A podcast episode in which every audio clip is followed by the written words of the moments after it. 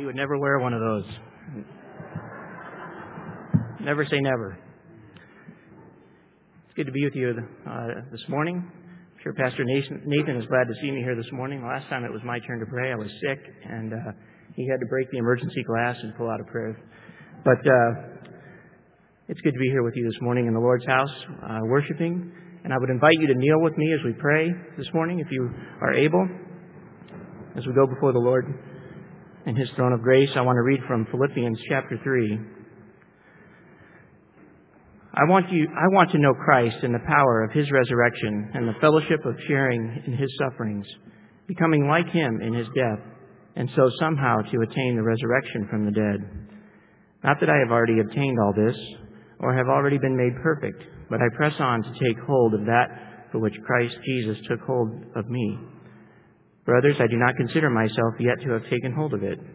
But one thing I do, forgetting what is behind and straining toward what is ahead, I press on toward the goal to win the prize for which God has called me heavenward in Christ Jesus. But our citizenship is in heaven, and we eagerly await a Savior from there, the Lord Jesus Christ, who, by the power that enables him to bring everything under his control, will transform our lowly bodies so that they will be like his glorious body. Therefore, my brothers, you whom I love and long for, my joy and crown, that is how you should stand firm in the Lord, dear friends. Father, I pray that you would make it our prayer today to want to know Christ, to know the power of your resurrection, the power to conquer sin and death, to conquer the fear of this world, the power to live under Christ.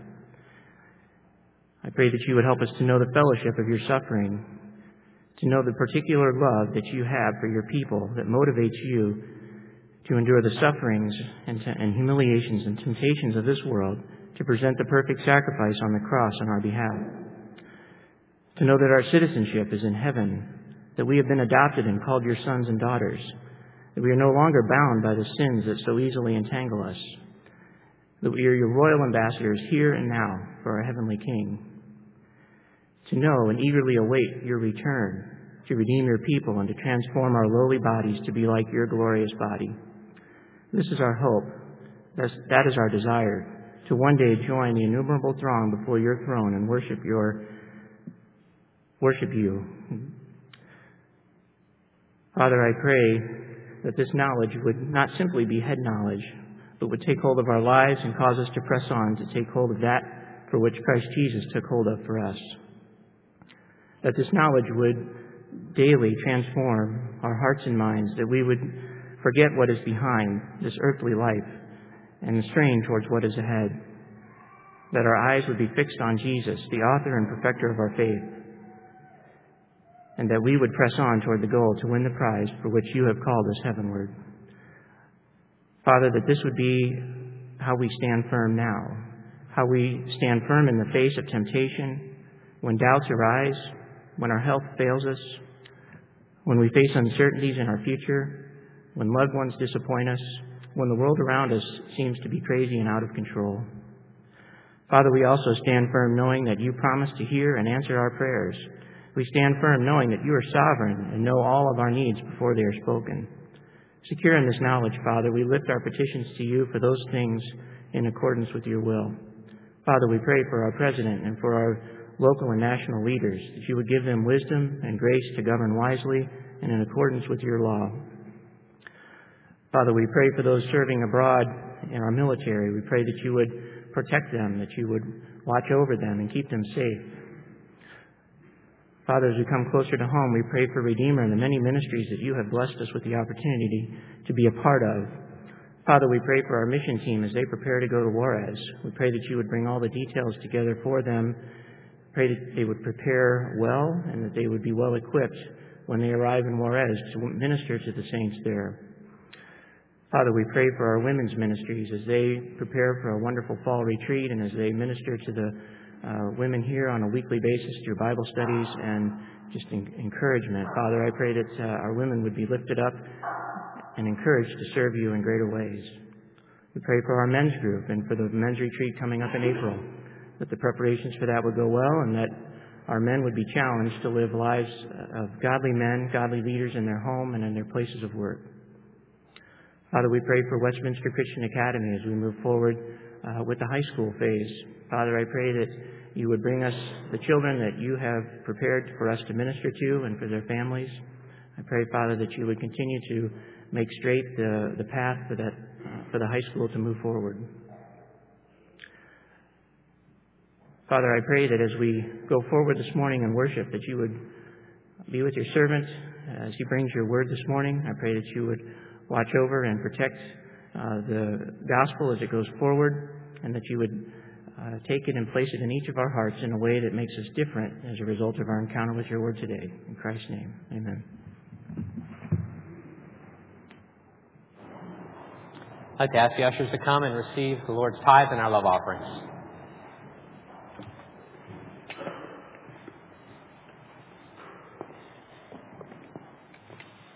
Let's pray. Father, you're a great giver. You are the Father of lights from whom all good and perfect things flow down. And so, Lord, we have been blessed by your giving to us more than we need. And Lord, we give back to you out of the requirement, but out of love, out of grateful hearts. Lord, you love a cheerful giver, and we give with our hearts full of joy. Lord, we pray your special blessing on the gifts given. Multiply them and use them for the gospel growth of your kingdom in Jesus Christ. In his name we pray. Amen.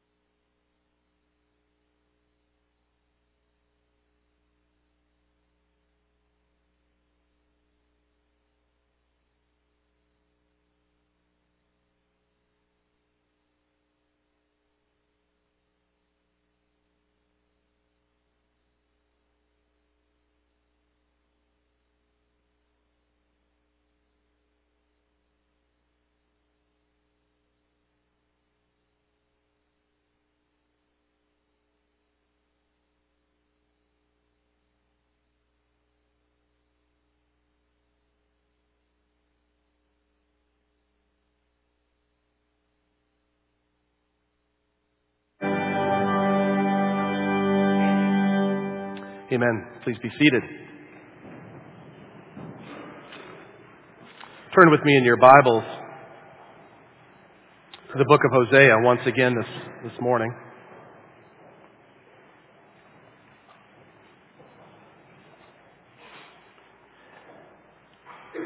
It's good to be back. I certainly am grateful for my brother Nathan and his giftedness and ability to rise to the occasion on Saturday afternoon to be able to prepare and preach. And I've preached sick before, but I was really sick last week. One of those kind of barely could stand up without getting dizzy kind of sick. I know you were well fed. Praise God for my brother. Hosea 9 is in the middle of a lengthy diatribe from the prophet concerning the judgment of God upon God's people.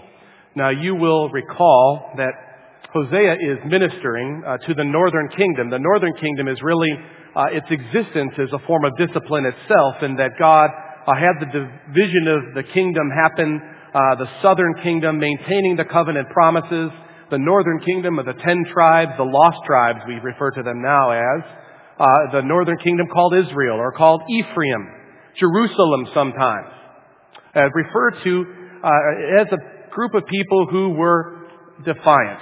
They had made alliances with other nations, had worshiped other gods. Now, this is a problem for both kingdoms, no doubt, but the northern kingdom succumbed to this much sooner than the southern kingdom did.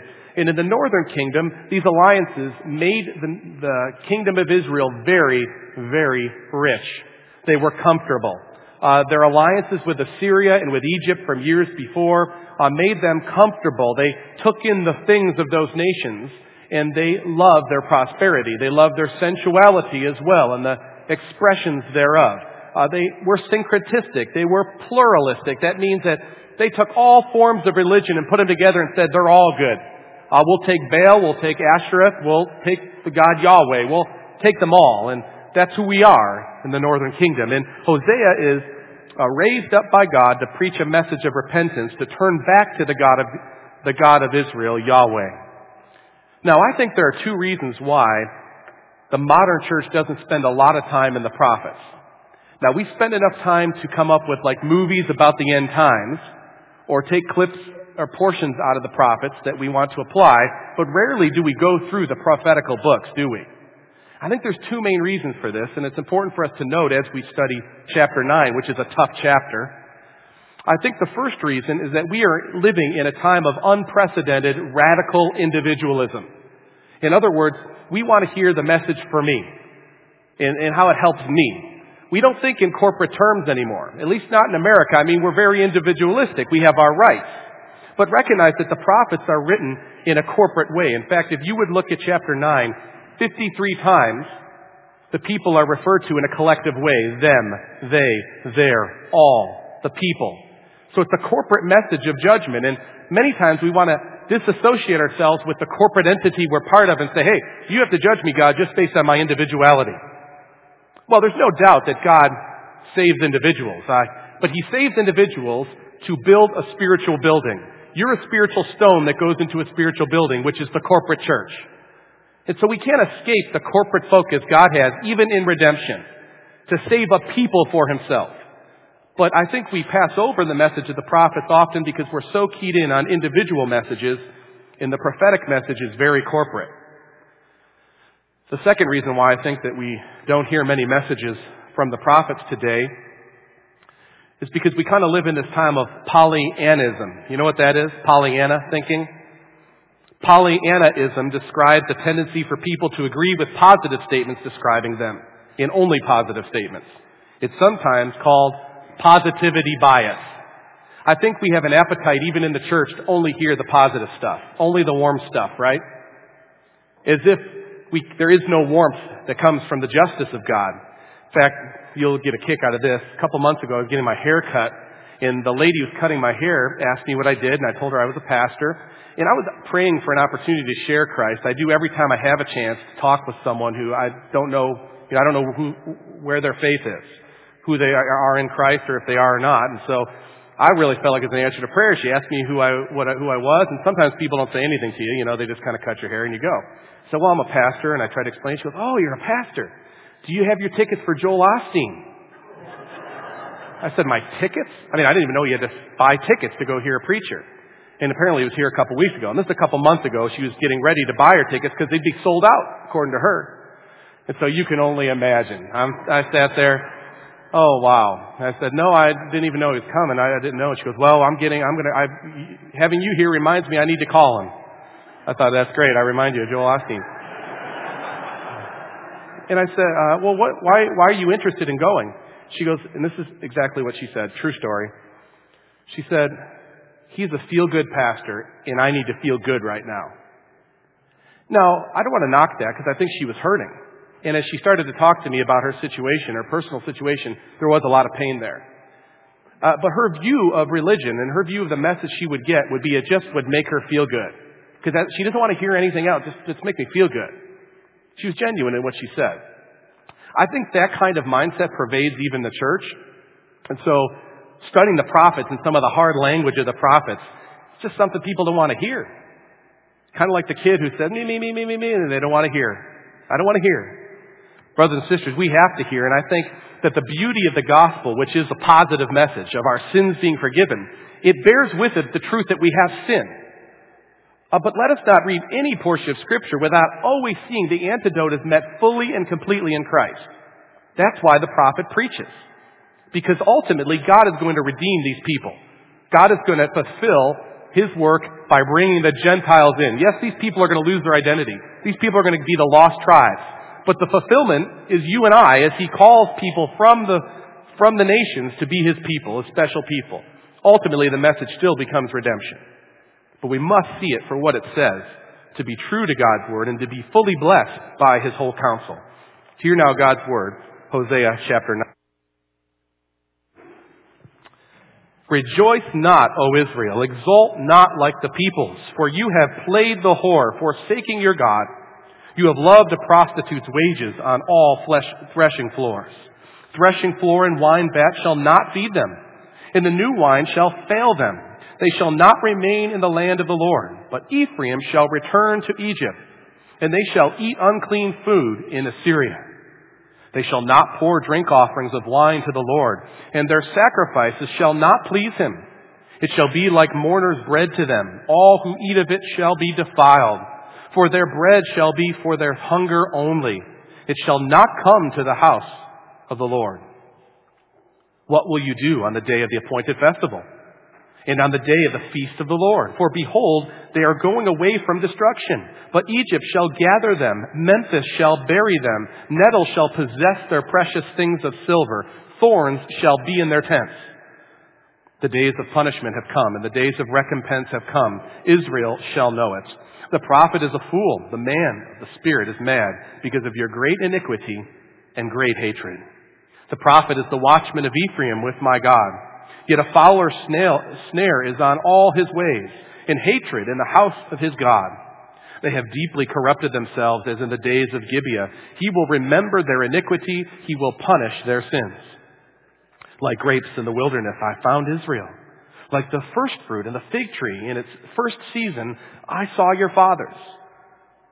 But they came to Baal Peor and consecrated themselves to the thing of shame, and because became detestable like the thing they loved. Ephraim's glory shall fly away like a bird. No birth, no pregnancy, no conception. Even if they bring up children, I will bereave them till none is left. Woe to them when I depart from them. Ephraim, as I have seen, was like a young palm planted in the meadow, but Ephraim must lead his children out to slaughter. Give them, O Lord, what will you give? Give them miscarrying womb, a miscarrying womb and dry breasts. Every evil of theirs is in Gilgal. There I began to hate them. Because of the wickedness of, the, of their deeds, I will drive them out of my house. I will love them no more. You know, all their princes are rebels. Ephraim is stricken. Their root is dried up. They shall bear no fruit, even though they give birth. I will put their beloved children to death. My God will reject them because they have not listened to him. They shall be wanderers among the nations. Let us pray. Lord, we hear this message of your judgment coming upon people who rejected you, who knew you not. And Lord, I pray that you would give us clarity about knowing you today. Give us security in knowing you in Christ as a result of what we see here, the true justice that you exact. Thank you, Lord, for Christ, for he is our refuge, our strength. he is our Savior. Because of him, we know that we have had our sins forgiven and the punishment was put on him. But Lord, help us to be rekindled again in our love for you and our knowledge of you in Christ. And I pray that you would receive all the glory. In Jesus' name, amen. Obviously, the people of God had a serious problem in Hosea's day. A Pollyanna reading of this book is next to impossible. So I ask you this question personally for a moment as we consider a corporate message. Personally, I ask every one of you, do you know God in Christ? You see, the problem for the people at root was that they did not know God in Christ. The sins that Hosea points out, that's the symptom of the problem. The sins are serious, they're important, but the reason, the cause for the sins was a lack of knowledge of God in Christ in the Redeemer God would send. Have you been convinced? Have you become convinced that the Bible is God's Word, His testimony about Christ? Have you come to see that God is sovereign in His holy Word? Have you come to see that we are sinners, that you are a sinner in need of a Savior, and the Savior is revealed in Scripture? Do you know God like that? Because that's the only way to really know God. To have access to God is to have our sins removed, the dividing wall of separation taken away. Now we have access to God the Father through the blood of God the Son. Do you know God in Christ? Do you believe that in Christ you have total acceptance with the Father? Then you have a relationship with God because He is your Father now through Christ. J.I. Packer said it well in his wonderful book, Knowing God. He said, What was, is, and always will be the true priority for every human being, that is learning to know God in Christ. This is the starting point to understand what went awry here and also to appreciate what we have in God now. There are many blessings that come from knowing God. Think of some of the blessings, if you haven't already. First of all, when you know God in Christ, God provides for your needs. I'm not saying He makes you rich. I'm not saying He makes you prosper in the sense of prosperity as we think of it. But He does provide for your needs. That's what He does for His children. That's a benefit of knowing the true and living God. Secondly, God makes us part of His church. The church is a distinct body. In all its warts and all its faults, it's a distinct called out group that God places you in. You're not just out there as a lone ranger Christian, you are placed in the church, you're part of something something that God is building. Jesus says, I will build my church. That's a blessing from knowing God. There's another blessing that comes from knowing God in Christ.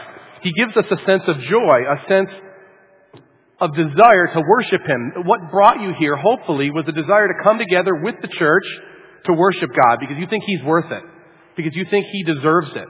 God placed that in you. That's not something you just conjure up. That's a blessing from knowing God. When you know God in Christ, you want to worship Him. How about another blessing? God actually gives us a true humility, not a false one where you just kind of talk down about yourself so that other people will say, oh no, that's not true. No, a true humility, a brokenness that makes you able to repent before God for your sin. You don't make excuses for it. When you hear sin spoken of, you recognize your own part in that, and you receive that, and you say, God, forgive me for this. That, that's a blessing that comes from knowing God, that He gives you a humility that allows you to repent. He gives you repentance for sin. That's a great gift that God gives those who know Him. You don't get perfection in your actions when you come to know God. You get a reality about your actions when you come to know God that helps you to change. That's a blessing from knowing God. But also, God gives you a taste for His Word. Many of you can identify the time you came to Christ. Some of you, you've always known Jesus. But for the believer, the one who knows God in Christ, there's a certain hunger about what is contained in the Word of God that you consistently have. Now, we can be lazy, we can put it off, but I think when you are in the quietness of your heart and thinking about it, you have a hunger for what God has to say, what He says is true. That's a blessing from knowing God. Corporately, though, there's a blessing that comes from a people that know God. This church, hopefully, is given the blessing of having an impact on the culture around us. Uh, you collectively make a statement to the world as you gather here and as we go about our mission. And individually, as you go into your places of work and life, you have a witness that you bear for the church. This is a blessing that comes from knowing God, an identity as the church, impacting the world. Finally, I would also say that God blesses His church and His families with a generational strength. I hope none of you think that the end all of your faith is you sitting here right here today. I hope the little ones that are sitting around you are part of your vision. That the next generation's faith, the next generation's spiritual strength, that's an indicator of how strong the spiritual state is of the church today. Because God blesses generations. In fact, one of the crucial points of the Abrahamic covenant was to make your children believe and to give children strength. And so generation after generation is given strength. That's a blessing from a people who know their God.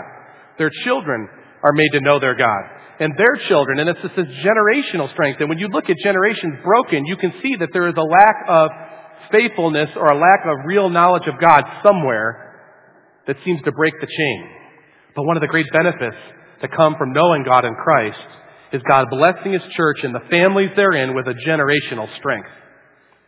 Now, a common question is asked when we think of people in Hosea's day.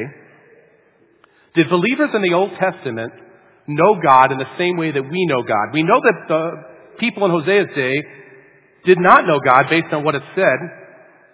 In chapter 4, there is no faithfulness or steadfast love, no knowledge of God in the land. But did they know God the same way? And I would say to you, yes, they knew God the same way. They knew God by having faith in God's Messiah, Christ, who is pictured in the sacrificial system throughout all their festivals and feasts and in their teaching, forecasting. They looked ahead to the one who would pay for their sins. We look back at the one who paid for our sins. But faith in the person of Christ is the same thing that has always saved anybody. And so yes, they had a personal relationship with God through Christ, their vision of Christ was a bit foggier and dimmer than ours, but it was still a personal relationship. It wasn't just some out there, not exactly sure I'll go through this, ro- uh, this ritual and somehow hope that I end up all right. It was more personal than that. But that had been lost in their day and in their generation. And the root problem for all that we see being addressed in Hosea is that the people did not know God. In verse 6 of chapter 4, it says, My people are destroyed for lack of knowledge because they have rejected knowledge, knowledge about God. So that brings us to chapter 9 as God is laying out uh, the consequences of this corporate adultery, this corporate movement away from devotion to God and into the other nations and to other gods, to other cultures. We learn that the blessings that come with being God's redeemed people, which I just laid out for you, those blessings are lost when the church forsakes God to marry other gods.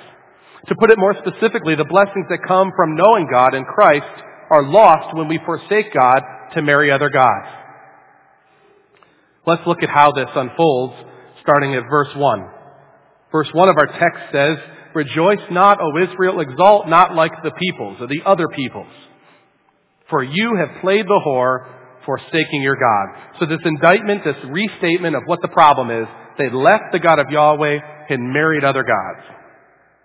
And the first thing that is lost as a result of this unfaithfulness is the loss of material blessing. God provides for the needs of His children.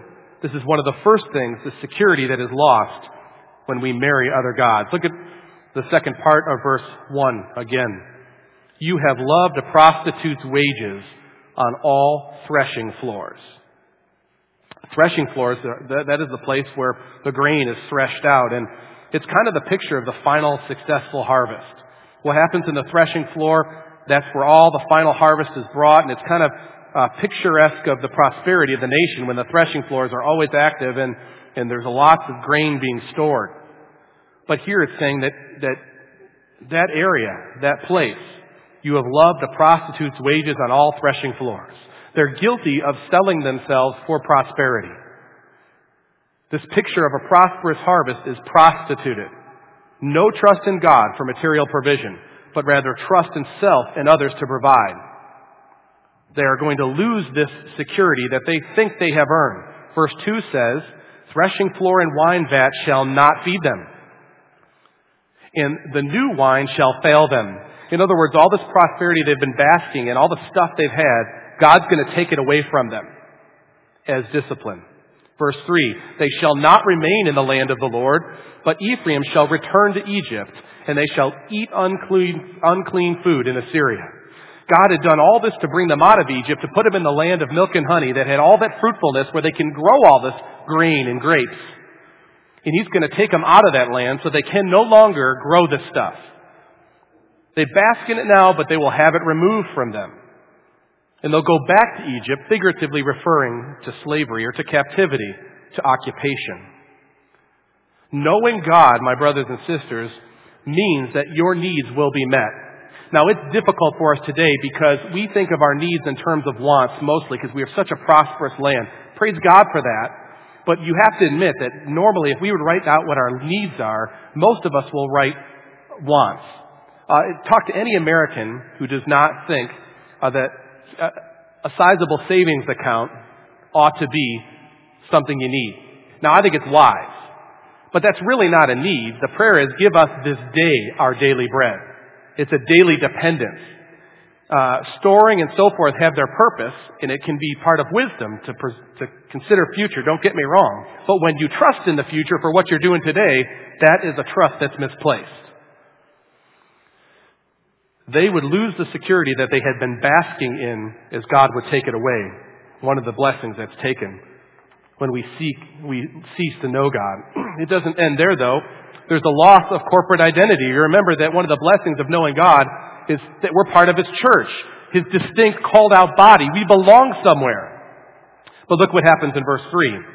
They shall not remain in the land of the Lord, but Ephraim shall return to Egypt, and they shall eat unclean food in Assyria. They're going to lose their distinctive corporate identity. People will no longer look at them and say, hey, they're one of the people of God. In fact, of the ten tribes of Israel, how many people do you know belong to those tribes? Now, a lot of people will claim they come from the ten tribes. The Kurds in northern Iraq say they come from the lost tribes of Israel. But we don't really know of any anymore that exist. Uh, what's, who's the last Zebulonite you've met? Uh, anyone here at Meaden, is the Karaite before? How many Danites do you know? Those are all the lost tribes. You don't know them anymore because God stripped them of their identity. The only way they have entrance back into the identifiable people of God is to the church. And that's us, the Gentiles. Some of us may come from the lost tribe. We don't even know. But the identifying feature that made them stand out to the nations in this day, that was part of the discipline that was taken away from them. They were just like everybody else now. No one looked at them with any kind of fear about their God. They were just one of them. No longer distinguishable. Look at verse 6 of chapter 9. For behold, they are going away from destruction. But Egypt shall gather them. Memphis shall bury them. Nettles shall possess their precious things of silver.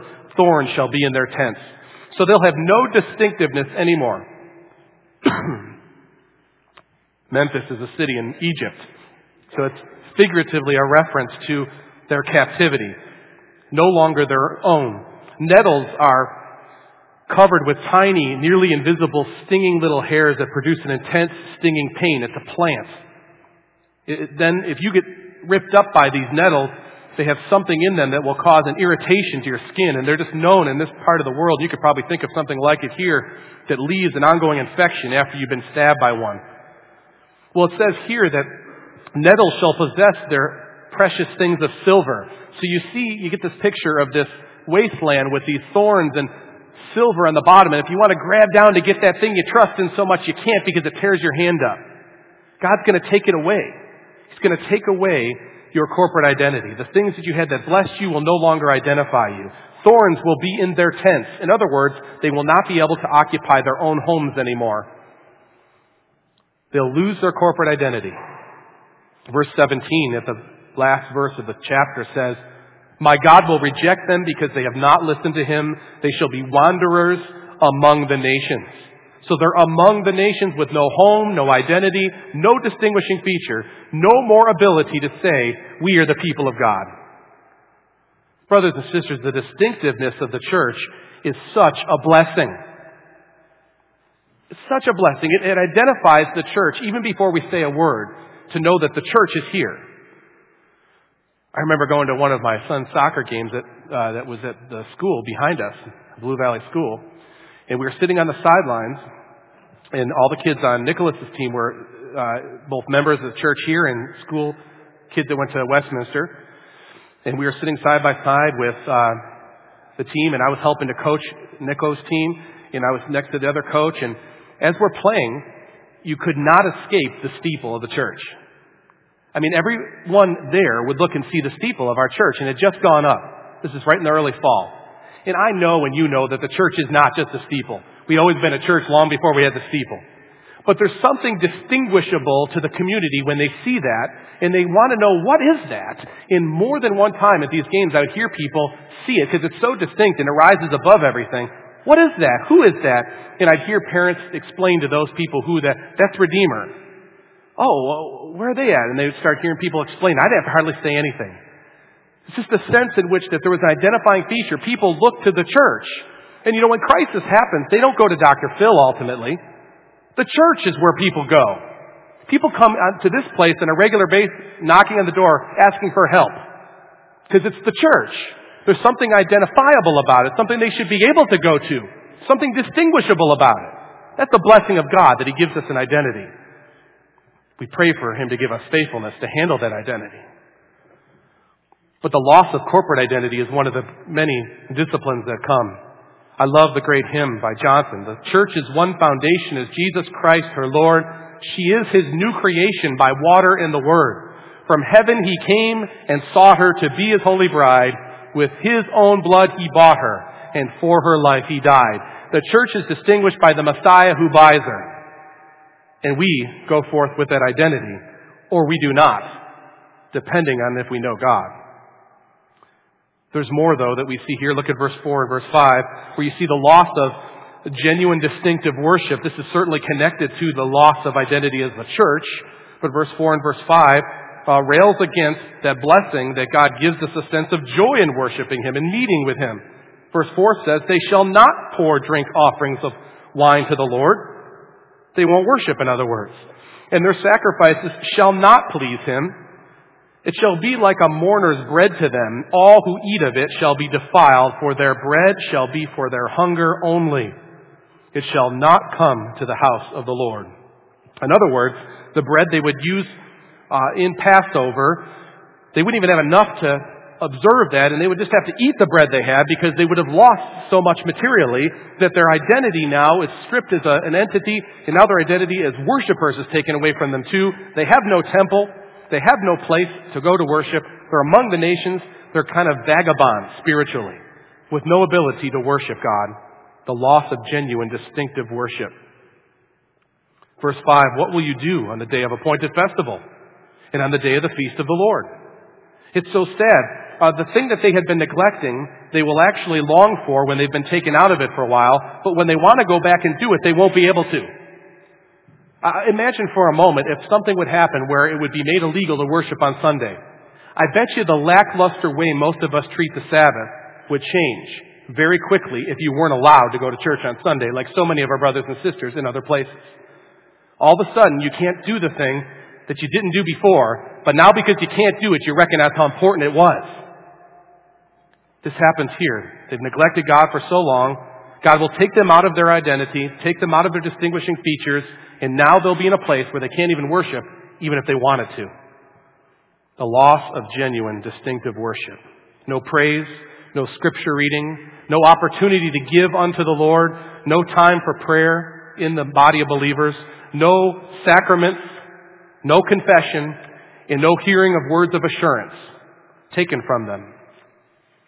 That's not all, though. There's a loss of repentance that you can see in verse 7. The days of punishment have come. The days of recompense have come. Israel shall know it. The prophet is a fool. The man of the Spirit is mad because of your great iniquity and great hatred. God gives people who know Him in Christ a humility. It's a good kind of brokenness before Him, a repentance. But that's clearly lacking in people who do not know Him. In fact, they hear the prophet in verse 7 and think of him as a fool. The one speaking the word of God they think is a fool. The man of the Spirit is mad. He's crazy. Remember, the prophet is sent by God to call us to repentance. And they think he's a fool. They think of him as crazy, insane. Down in verse 17, it says, My God will reject them because they have not listened to him. In other words, they have not listened to the message of the prophet, which is to repent, so God will reject them. You know, when people minister in robes and they mock the clear teaching of Scripture on a regular basis, week in and week out, under the guise of the church, can we not see that God and the knowledge of God has departed from that place?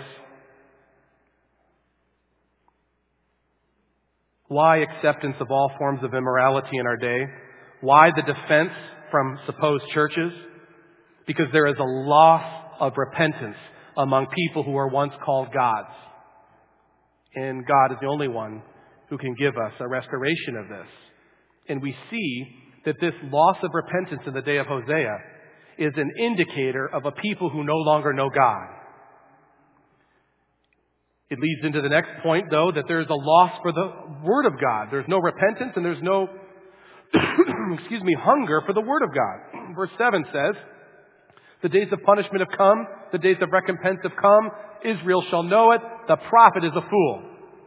It's not just that they don't listen to the message, they think the messenger himself, the voice piece of God, the mouthpiece from God, the prophet, he himself is a fool, meaning that God's word is foolish. That's what's said. There's a lack of tolerance for the Word of God. There's a lack of hunger for the Word of God. They don't want to hear it. They don't want to be confronted with their need to change. They're satisfied with their own wisdom. When we know God, when you come to know God, you want to know the truth even when it hurts. In fact, you usually know it's probably going to hurt, but you know you need it. That's why you open it. And even as believers, you know, some of the reasons why we resist at times is because we know what God's going to tell us. But there's something soothing about finally getting that cure. How many people, without a show of hands, are sick for a while and just never go to the doctor because they know what the doctor's going to tell them? First of all, the doctor's going to make you get on the scale, right? None of us want that. Can't we just go in and give me some drugs? I don't need to, you don't have to check my blood pressure or my weight. Okay? So we don't go. When we put it off, we put it off. Finally, things get so bad, someone gets us to go, and we go and we get that medicine and we get that uh, diagnosis and we get better, and it feels so good to have addressed the problem and met it with a cure. Very, very similarly is sin. We, we put it off, we put it off, but when we see it, when we're confronted with it, finally it's like we're set free. Don't justify it for me. Just tell me the truth. That's what the people of God ultimately want to know. Doesn't stop there though. In verse 11, there's a loss of corporate growth and effect. See what happens to them as they lose their distinguishing feature? Verse 11 says, Ephraim's glory shall fly away like a bird. No birth, no pregnancy, no conception. In other words, they will not multiply. They will not have lasting impact and effect. Uh, the blessing that God gives this church and His people to have an impact on the culture, to be a witness in the culture, it'll be taken away. Their glory will depart. And they will no longer have that impact. My God will reject them because they have not listened to Him. They shall be wanderers among the nations. Salt has to have saltiness. And when it loses its saltiness, when it becomes like the world, God takes its glory away and doesn't let it, doesn't let it multiply. We see this also in the final point, the loss of heritage. Remember, God blesses His church and families therein with a generational strength. But what happens in this loss of heritage in vivid, really brutal terms in verse 11 down to verse 16 is a loss of heritage. Uh, in other words, their children will be born, but they will be taken away. Uh, remember, the, the mortality rate was extremely high in these days among all the nations. You recall that when Israel was in Egypt in captivity, God gave Israel supernatural mortality rates.